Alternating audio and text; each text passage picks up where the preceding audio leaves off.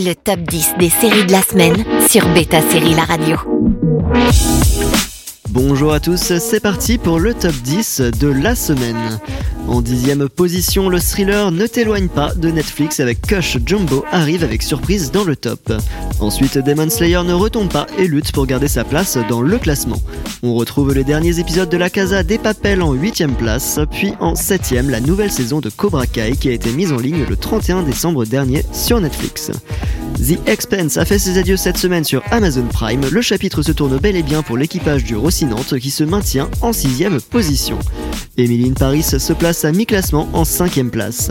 Le livre de Boba Fett se fait un petit nid à la quatrième place sur Disney+.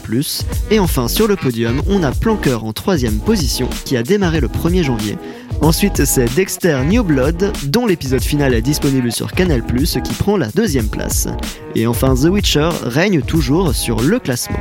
Le top 10 des séries de la semaine sur Beta Série La Radio.